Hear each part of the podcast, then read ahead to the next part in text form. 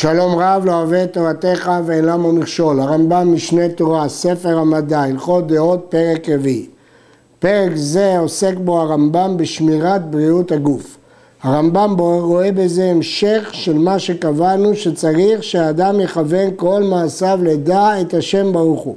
ואי אפשר שיבין או ידע דבר כשהוא חולה, לפיכך הוא צריך לשמור על בריאותו. כך גם הרמב"ם בספר שמונה פרקים אומר שהרפואה חשובה יותר משאר מלאכות ומקצועות.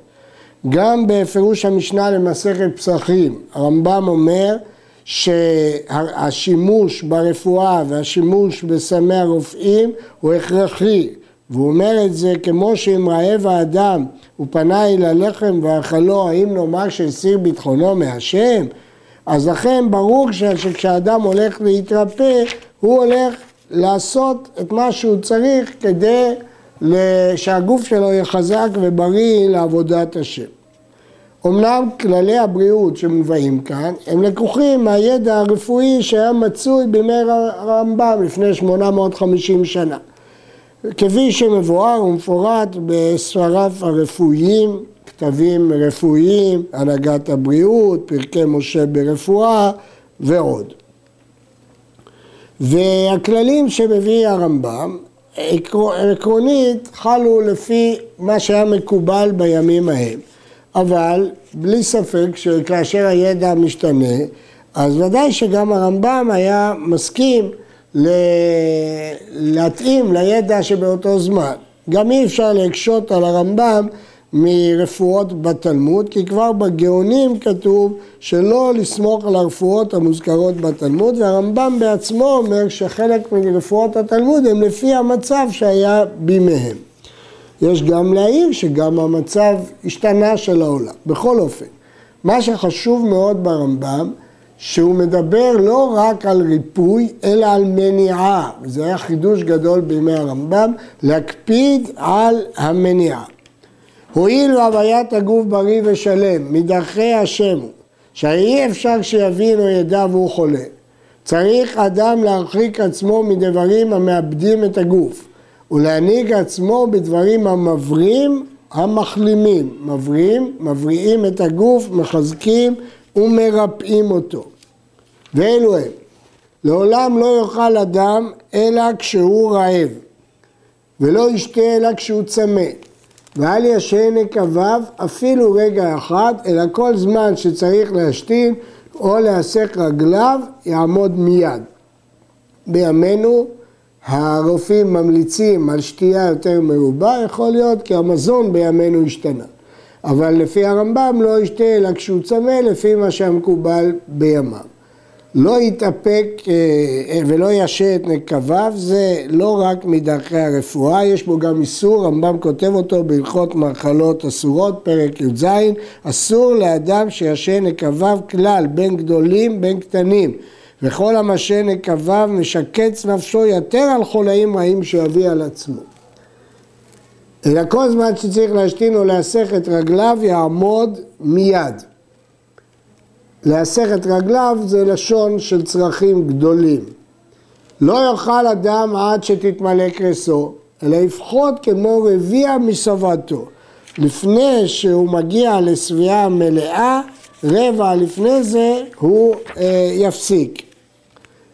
הדבר הזה אה, נועד שלא יאכל אה, יותר מצורכו.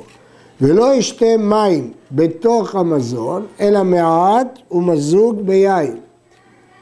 וכשיתחיל המזון להתעכל במאיו, שותה מה שהוא צריך לשתות. ולא ירבה לשתות מים אפילו כשיתעכל המזון, ולא יאכל עד שיבדוק עצמו יפה יפה, שמא יהיה צריך לנקבה.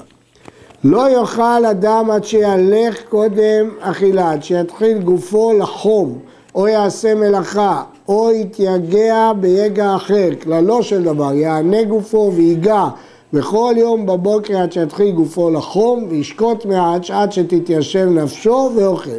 ואם רחץ וחמין אחר שיגע, הרי זה טוב, ואחר כך שוהה מעט ואוכל. לכן שני הדברים הללו, ההתעמלות, היגיעה מאוד מאוד מקובלת על הרפואה גם היום, וכמובן גם הרחצה הייתה חשובה. לעולם כשיאכל אדם ישב במקומו, או יטה על שמאל, ולא יהלך, ולא ירכב, ולא ייגע, ולא יזעזע גופו, ולא יטייל, עד שיתעכל המזון שבמעיו. לא להפריע לתהליך העיכול. וכל המטייל אחר אכילתו שיגע, הרי זה מביא על עצמו חולאים קשים, רעים וקשים. לפי הרמב"ם, היגיעה צריכה להיות לפני האכילה, ולא אחרי האכילה, כדי לא להפריע לעיכול.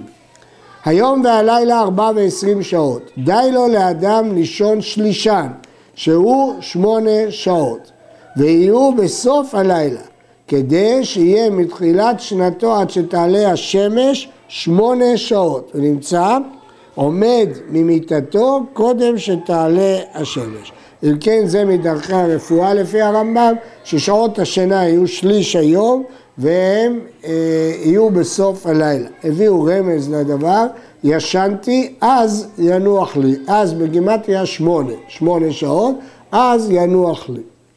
לא יישן אדם, לא על פניו ולא על עורפו, אלא על צידו. על עורפו זה לא רק מדרכי הרפואה, יש בזה גם איסור שהרמב"ם כתב אותו בהלכות איסורי ביאה, אסור לאדם לישן על עורפו ופניו למעלה עד שייתה מעט, כדי שלא יבוא לידי קישוי.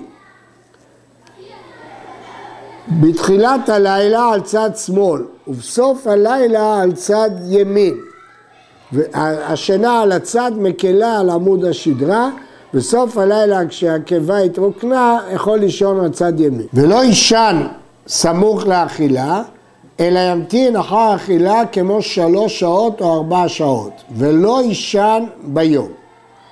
כפי שאמרנו, הרמב"ם אומר שישנים בסוף הלילה, ולכן זה לא אחרי האכילה, אלא שלוש או ארבע שעות אחרי האכילה. ולא יישן ביום, בגמרא במסכת סוכה כתוב אמר רב אסור לאדם לישן ביום יותר משינת הסוס. והמאירי כותב אין ראוי לאדם לקבוע שינה ביום אלא שישן ערי דברים המשלשלים את בני מעיים כגון ענבים ותאנים ותותים ואגסים ואבטיחים ומעי הקישואים הכוונה התוך של הקישואים ומעי מלפפונות אוכל אדם אותם בתחילה קודם אכילה, ולא יערבם עם המזון, אלא שוהה מעט, עד שיצאו מבטן העליון, ואוכל מזונו. דברים שמאמצים את בני המעיים, כגון רימונים ופרישים ותפוחים וקלוסטמלים, אוכל אותם תכף עם זונו, ולא ירבה מהם. הקישואים זה ירק שדומה למלפפון, נקרא בערבית פקוס או קטה. הפרישים הם חבושים, הקלוסטמלים הם סוג של אגסים. כשירצה אדם לאכול בשר עוף ובשר בהמה כאחד, אוכל בתחילה בשר העוף. וכן ביצים ובשר עוף, אוכל בתחילה ביצים. בשר בהמה דקה ובשר בהמה גסה, אוכל בתחילה בשר הדקה. לעולם יקדים אדם דבר הקל ומאחר הכבד. כך היה מקובל ברפואה בימיו. בימות החמה אוכל מאכלים עקרים, ולא ירבה בתבלין, ואוכל את החומץ. כלומר, בקיץ לא ירבה בתבלינים, אלא יאכל חומץ, ובימות הגשמים אוכל אוכלין החמין. הגמרא אומרת, אצל רות, תטבול פיתה בחומץ, מכאן שהחומץ יפה לשרב. בימות הגשמים אוכל את המאכלים החמין ומרבה בתבלין, ואוכל מעט מן החרדל ומן החלטית. ועל דרך זו הולך ועושה במקומות הקרים ובמקומות החמים בכל מקום ומקום כפי הראוי לו. יש מאכלות שהם רעים ביותר עד מאוד וראוי לאדם שלא לאוכלם לעולם כגון הדגים הגדולים, המלוכים, הישנים שאולי יש בהם רעלים או קלקולים והגבינה המלוכה הישנה והכמהים והפטריות, יש בהם מינים רעילים. והבשר המליח הישן ויין מגיתו, הכוונה יין בשבועות הראשונים לנתינתו כשעדיין לא הסתיימה תסיסתו. ותבשיש השעה עד שנדף ריחו, אז הוא התקלקל. וכל מאכל שיכול רע או מר ביותר, הרי לו לגוף כמו סם המוות. ויש מאכלים שהם רעים, אבל אינם כמו הראשונות לרוע. לפיכך ראוי לאדם שלא לאכול מהם אלא מעט ואחר ימים הרבה ולא ירגיל עצמו להיות מזונו מהם או לאוכלם ממזונות תמיד כגון דגים גדולים וגבינה וחלב ששעה אחר שנחלב ארבע ועשרים שעות כמובן בלי קירור ובשר שברים גדולים ותיישים גדולים והפול והעדשים והספיר ולחם שעורים ולחם מצות והכרוב והחציר והבצלים והשומים והחרדל והצנון כל אלו מאכלים רעים הם היום התזונה שינתה את דעתה לגבי חלק מהדברים שמנה פה הרמב"ם, וכמובן שבכל דור צריך להתאים את התזונה לפי המומחים של אותו דור.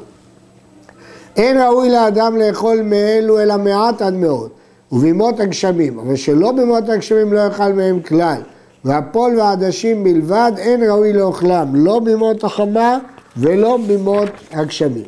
והדלויים אוכלים מהם מעט בימות החמה.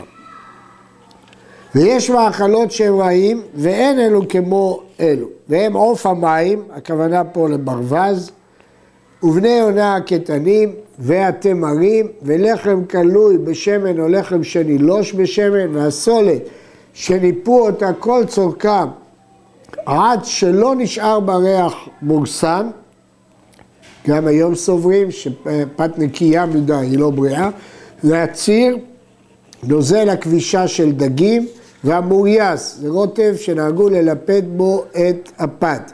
אין ראוי להרבות מאכילת אלו. ואדם שהוא חכם וחובש את יצרו ולא יימשך אחר תאוותו ולא יאכל מן הנזכרים כלום, אלא אם נצרך להם לרפואה, הרי זה גיבור, כי הוא הולך לפי הרפואה ולא לפי תאוות ליבו. לעולם ימנע האדם עצמו מפירות האילנות, ולא ירבה מהם אפילו יבשים, ואין צריך לומר רטובים. אבל קודם שיתבשלו כל צרכם, הרי הם לגוף כחרבות, וכן החרובים רעים לעולם, וכל הפירות החמוצים רעים, ואין אוכלים מהם אלא מעט בימות החמה ובמקומות החמים, והתאנים והענבים והשקדים טובים לעולם, בין רטובים בין יבשים. ואוכל אדם מהם כל צורכו, אבל לא יתמיד אכילתם, אף על פי שהם טובים מכל פרי האילנות. אנחנו לא יודעים למה הרמב"ם ממליץ להימנע מאכילת פירות, היום הרופאים ממליצים לאכול פירות מגוונים אה, שיש בהם ויטמינים וסיבים. הדבש והיין רע לקטנים ויפה לזקנים, כל שכן בימות הגשמים. וצריך אדם לאכול בימות החמה שני שלישי מה שהוא אוכל בימות הגשמים. לעולם משתדל אדם שיהיו, אדם שיהיו מעב רפים כל ימיו ויהיה קרוב לשלשול מעט וזה כלל גדול ברפואה שכל זמן שהרעי נמנע או יצא בקושי חולאים רעים באים. יש עניין שהמעיים יהיו רכים ולא קשים ועצורים. ובמה ירפא אדם מעיו, אם נתאמצו מעט? אם היה בחור, יאכל בבוקר בבוקר מלוחים שלוקים מתובלים בשמן ומורייס ובמלח בלא פת, או ישתה מי שלק של תרדין, או כרוב בשמן ומלח ומורייס. ואם היה זקן, ישתה דבש מזוג במים חמים בבוקר, וישק כמו ארבע שעות, ואחר כך יאכל סעודתו. יעשה כן יום אחר יום, שלושה או ארבעה ימים, אם צריך לכך, עד שירפו מאב. ועוד כלל אחר אמרו בבריאות הגוף. כל זמן שאדם מתעמל ויגיע הרבה ואינו שבע ומאב רפים, אין חול לבעליו וכוחו מתחזק ואפילו אכל מאכלות הרעות. המלצה הזאת נכונה גם היום על פי הבריאות. להתעמל, להתייגע, לא לאכול יותר מדי. וכל מי שיושב לבטח ואינו מתעמל או מי שמשהה נקביו, או מי שמאב קשים, אפילו אכל מאכלות טובים ושמר עצמו על פי הרפואה, כל ימיו יהיו מכרובים וכוחות השש. ואכילה גסה לגוף כל האדם כמו סם המוות, והיא עיקר לכל חולאים. רוב החולאים הבאים על האדם אינם אלא מפני מאכלים רעים, או מפני שהוא ממלא בטנו ואוכל אכילה גסה אפילו ממאכלים טובים. הוא ששלמה אומר בחוכמתו, שומר פיו ולשונו, שומר מצרות נפשו. כלומר, שומר פיו מלאכול מאכל רע או מלסבוע, ולשונו מלדבר אלא בצרכיו. דרך הרחיצה, שייכנס אדם למרחץ משבעה ימים לשבעה ימים, ולא ייכנס סמוך לאכילה.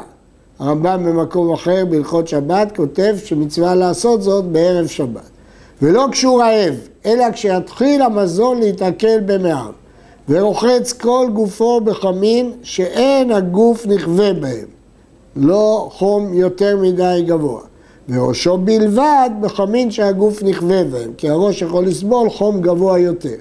אחר כך יחץ גופו בפושרין, ואחר כך בפושרים מן הפושרים עד שירחץ בצונן. כלומר, יתחיל בחמין, אחר כך ירד דרגה, אחר כך ירד עוד דרגה, עד צונן. ולא יעביר על ראשו כלל, לא פושרים ולא צונן. את ראשו רק בחמין. ולא ירחץ בצונן בימות הגשמים, ולא ירחץ עד שיזיע ויפרך כל גופו. ולא יאריך במרחץ, אלא כשיזיע ויפרך גופו, ישתתף ויצא. היה נהוג אז שבמרחק עשו התעמלות ועיסוי ומפרכים את הגוף כדי להפיג את הלכלוך שהיה על הגוף. הוא בודק עצמו, הכוונה ייכנס לשירותים, קודם שייכנס למרחץ ואחר שיצא, שמא יהיה צריך לנקביו. וכן בודק אדם עצמו תמיד, קודם אכילה ואחר אכילה, וקודם בעילה ואחר בעילה, וקודם שיגע ויתעמל ואחר שיגע ויתעמל, וקודם שישן וכשיעור, הכל עשרה. עשר פעמים יבדוק את עצמו בשירותים. כשיצא אדם מן המרחץ, ילבש בגדיו ויכסה ראשו בבית החיצון, כלומר בחדר החיצוני של המרחץ לפני יציאתו, כדי שלא תשלוט בו רוח קרה, ואפילו בימות החמה צריך להיזהר. וישהה אחר שיצא עד שתתיישב נפשו וינוח גופו ותסור החמימות ואחר כך יאכל. ואם ישן מעט, כשיצא מן המרחץ קודם אכילה, הרי זה יפה עד מאוד, כי על ידי זה הוא נח מהמרחץ. לא ישתה אדם מים קרים כשיצא מן המרחץ, ואין צריך לומר שלא ישתה במרחץ. ואם צמא כשיצא ואינו יכול למנוע עצמו, יערב המים ביין או בדבש וישתה. ואם סח בשמן במרחץ במות הגשמים אחר שישתתף, הרי זה טוב. לא ירגיל אדם עצמו להקיז דם תמיד, בימיהם נהגו להקיז דם כאמצעי למניעת מחלות, לאחר ההקזה האדם נחלש ביותר. ולא יקיז אלא מי יהיה צריך לו ביותר, ולא יקיז לא בימות החמה ולא בימות הגשמים, אלא ביומי ניסן ומעט ביומי תשרה. ומאחר חמישים שנה לא יקיז כלל. ולא יקיז אדם דם וייכנס למרחץ ביום אחד, זה עייפות. ולא יקיז ויצא לדרך, ולא ביום שיבוא מן הדרך. ויאכל וישתה ביום ההקזה פחות ממה שהוא רגיל. וינוח ביום ההקזה, ולא יתרמל ולא יטייל. שכבת זרע היא כוח הגוף וחייו ומאור העיניים, וכל זמן שתוצא ביותר הגוף בלב וכוחו כלב וחייו עובדים. הוא שאמר שלמה בחוכמתו, אל תיתן לנשים חיליך ודרכיך למחות מלאכים. כל השטוף בבעילה, להוט הרבה אחרי התשמיש, זקנה קופצת עליו, וכוחו תשש, ועיניו כהות, וריח רע נודף מפיו ומשחיו, ושער ראשו וגבות עיניו וריסי עיניו נושר, ושער זקנו ושחיו, ושער רגליו רבה, ושיניו נופלות, והרבה כאבים חוץ מאלו באים עליו. אמרו חכמי הרופאים, אחד מאלף מת בשאר חולאים, והאלף מרוב התשמיש. לפיכך צריך אדם להיזהר בדבר זה, אם רצה לחיות בטובה. ולא יבעול אלא כשימצא גופו בריא וחזק ביותר. והוא מתקשה הרבה שלא לדעתו, מסיח עצמו לדבר אחר והקישוי כשהיה, וימצא כובד ממותניו ולמטה וכאילו חוטי הביצים נמשכים ובשרו חם, זה צריך לבעול ורפואה לא שיבעול. לא יבעול אדם והוא שבע ולא רעב, ולאחר שיתעכל המזון במעיו. ויבדוק נקביו קודם בעילה ואחר בעילה, ולא יבעול מעומד ולא מיושר, ולא בבית המרחץ, ולא ביום שייכנס למרחץ. יש הטמיעים איך מיישבים דבר זה עם המצווה אה, לשמש בערב, מליל שבת לליל שבת, תלמידי חכמים, כפי שהרמב"ם כותב בהלכות שבת, אבל יש מצווה ללחוץ בערב שבת. כנראה שהרחיצה בערב שבת רק פניו, ידיו ורגליו בחמין, אבל את המרחץ הוא עשה ביום אחר, כך מפרש הנפש ישרה. ולא ביום ההקזה, ולא ביום יציאה לדרך או ביאה מן הדרך, לא לפניהם ולא לאחריהם. במסכת יבמות מובא, חייב אדם לפקוד את אשתו בשעה שהוא יוצא לדרך. הרמב"ם לא הביא את ההלכה הזאת, לא בהלכות אישות ולא כאן, וכנראה שהוא סובר שאין סתירה בין שני הכללים. יש אומרים שיש הבדל אם הוא הולך ברגל ומתעייף, או ממש לפני היציאה לדרך וכדומה. כל המנהיג עצמו בדרכים אלו שהורינו, הכוונה בדרכי הרפואה של פרק זה, אני ערב לו, כך אומר הרמב"ם, שאינו בא לידי חולי כל ימיו עד שיזקין הרבה וימות ואינו צריך לרופא, ושיהיה גופו שלם ועומד על בוריו כל ימיו, אלא אם כן היה גופו רע מתחילת בריאתו, אם יש לו בעיה מראש. או אם היה רגיל במנהג מן המנהגות הרעים מתחילת פעולתו, או אם תבוא מכת דבר או מכת בצורת לעולם, מגפות, זה הרמב"ם לא ערב. וכל המנהגות הטובים האלו שאמרנו אין ראוי לנהוג בהם אלא הבריא. אבל החולה, או מי שאחד מאיבריו חולה, או מי שנהג מנהג רע שנים רבות, יש לכל אחד ואחד מהם דרכים אחרים ומנהגות כפי חוליו, כמו שהתבהר בספרי הרפואות, ושינוי וסת, תחילת חולי. אי אפשר לעבור מקיצוניות לקיצוניות ולשנות דרכים, אפילו שהם רעים שאדם מתרגל, אלא בהדרגה.